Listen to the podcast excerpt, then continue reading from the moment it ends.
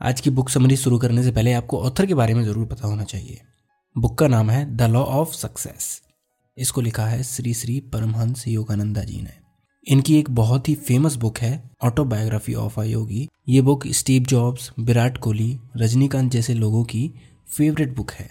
तो the law of success में author ने जो भी बताया है, उसको हम एक स्पिरिचुअल बैकग्राउंड की क्रेडिबिलिटी के साथ भी देख सकते हैं। इसमें मेनली हम पाँच से छह चीज़ों के बारे में बात करेंगे। सबसे पहले बात करते हैं पावर ऑफ़ थॉट की। योगानंदा जी कहते हैं कि हमारी सक्सेस और फेलियर दोनों ही हमारे हैबिचुअल थॉट्स पर डिपेंड करती है। अगर आपका दिमाग हमेशा नेगेटिव स्टेट में रहता है और कभी कभी पॉजिटिव थॉट्स लेकर आता है तो ये सफिशियंट नहीं है सक्सेस को अट्रैक्ट करने के लिए। लेकिन अगर आप सही सोचोगे तो आपके गोल्स धीरे धीरे अंधेरे से रोशनी में आने लगेंगे। आपको वो दिखने लगेंगे। आपके पिछले कर्मों ने ही आपको यहाँ पर लाकर खड़ा कर दिया है जहाँ पर आज हैं आप।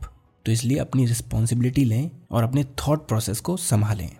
दूसरी चीज़ है विल इच्छा शक्ति।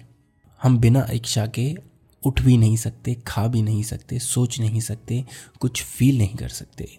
हमारे सारे एक्शंस के पीछे हमारी वो इच्छा शक्ति ही है जो हम ये सारी चीज़ें कर पाते हैं। जिस दिन आपकी कोई विल नहीं होगी, इच्छा नहीं होगी, उस दिन आप ना तो फिजिकली कुछ कर पाओगे और ना ही मेंटली ये बिल्कुल असंभव है कि आप इच्छा के बिना रह पाओ। तो आपको ये भी श्योर करना होगा कि आपकी जो इच्छा है, जो आपकी विल पावर है, वो आप कंस्ट्रक्टिवली यूज़ कर रहे हो, ना कि अपने आप को यूजलेस चीज़ों में फंसा कर रखे हो। अपनी सारी इच्छा शक्ति आप एक समय पर एक ही चीज़ पर लगाएँ। अपनी एनर्जीज को इधर उधर बिखेरे ना सत्रह चीज़ें एक साथ ना करें, बल्कि सारी एनर्जी अपनी एक जगह लगाएँ, तभी आप उस चीज़ को पा सकते हैं। जब आप अपनी इच्छा शक्ति को कंस्ट्रक्टिवली यूज़ कर पाओगे, तब आपकी डेस्टिनी आपके हाथों में ही होगी। तीसरी चीज़ है डर फियर योगानंदा जी बताते हैं कि हमारा जो दिमाग होता है, वो स्टोर हाउस होता है लाइफ एनर्जी का। और ये एनर्जी हम हमेशा यूज़ करते रहते हैं मस्कुलर मूवमेंट्स में। हमारे हार्ट बीट में ये यूज़ होती रहती है, हमारे लंग्स में डायफ्राम में, सारी एक्टिविटीज़ में ये एनर्जी यूज़ होती रहती है। और इसका एक बहुत ही बड़ा हिस्सा हमारे इमोशंस थॉट्स और इच्छा शक्ति में खर्च होती है। और जो डर होता है, वो भी एक फीलिंग है थॉट है तो वो भी लाइफ एनर्जी को एग्जॉस्ट करता है, फालतू में खर्च करता है, जिसका हमें कोई भी प्रोडक्टिव रिज़ल्ट नहीं मिलता है। बल्कि हम नेगेटिव चीज़ों को अट्रैक्ट करने लगते हैं। योगानंदा जी बताते हैं कि जो हमारा डर होता है, वो हमारी लाइफ फोर्सेस को पैरालाइज कर देता है, जो कि आमतौर पर स्थिर तरीके से फ्लो करती रहती हैं हमारे नर्व्स में, लेकिन डर उस एनर्जी को पैरालाइज कर देता है, रोक देता है, और ये हमारे शरीर को कमज़ोर बनाता है। अब चौथी चीज़ है फेलियर फेलियर आपके विल पावर को बढ़ाने का एक स्टिमुलेंट होना चाहिए, न कि एक वीकनेस जब आप किसी भी प्रोजेक्ट में फेल होते हो तो अपने आप को एनालाइज कीजिए।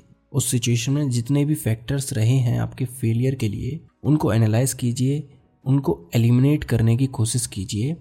अगले चांस में जब भी आप ट्राई करें तब। एक बहुत ही अच्छा सा कोट यहाँ पर है the season of failure is the best time for sowing the seeds of success इसका अगर हिंदी में अनुवाद करें तो कुछ ऐसा मतलब होगा। नाकामयाबी का मौसम सबसे अच्छा समय है कामयाबी के बीज बोने के लिए। ऑथर ये भी कहते हैं कि आप स्ट्रगल करते हुए मर जाएँ, ये ज़्यादा बेहतर है। बजाय इसके कि आपके सक्सेसफुल होने के चांसेस हैं, फिर भी आप कुछ ट्राई नहीं कर रहे हो। तो ट्राई करके फेल होना ज़्यादा बेहतर है। पांचवी चीज़ बहुत ही इंपॉर्टेंट है मेडिटेशन कॉन्सेंट्रेशन की पावर से या फिर मेडिटेशन से हम डायरेक्टली ऐसे सोर्स से कनेक्ट हो जाते हैं, जो कि हमें अनलिमिटेड अमाउंट ऑफ़ एनर्जी दे सकता है। कोई भी चीज़ मैनिफेस्ट करने के लिए हमारे लाइफ में आप जितने भी सक्सेसफुल लोगों को देखोगे, आप गौर करोगे कि उनमें से सभी लोग अपने हर रोज़ की ज़िंदगी में से कुछ समय तो ज़रूर निकालते हैं डीप कंसंट्रेशन करने के लिए मेडिटेट करने के लिए। और इसी से उन्हें अपनी प्रॉब्लम्स का सल्यूशन मिलता है। उन्हें क्रिएटिव पावर मिलती है जिससे कि वो नई नई चीज़ें बना पाते हैं। अगर आपने भी अपना अटेंशन सारी चीज़ों से हटाकर एक चीज़ पर कंसंट्रेट करना सीख लिया तो आप भी वो सारी चीज़ें अट्रैक्ट कर पाओगे जो भी आप चाहते हो। और फाइनली ऑथर बताते हैं कि हमारी जो सक्सेस होती है, वो हमारी मटेरियल वेल्थ से डिफाइन नहीं होती। वो डिफाइन होती है कि हम कितने खुश हैं किसी मोमेंट में।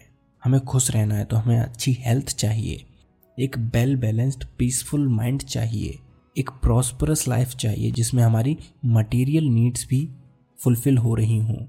सही काम चाहिए, हम कोई गलत काम ना करें। एक थैंकफुल एक आभारी दिल होना चाहिए। और सबसे ऊपर विजडम और नॉलेज होनी चाहिए ईश्वर की।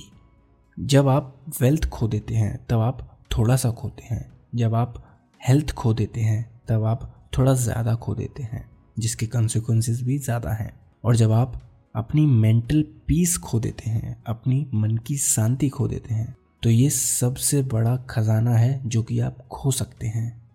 तो इस एपिसोड के लिए बस इतना ही। अगर आपको हमारा पॉडकास्ट पसंद आता है तो प्लीज़ हम एप्पल पॉडकास्ट और स्पॉटिफाई पर एक फाइव स्टार रेटिंग देना ना भूलें। मिलते हैं अगले एपिसोड में। तब तक के लिए अपना ख्याल रखें और सीखते रहें।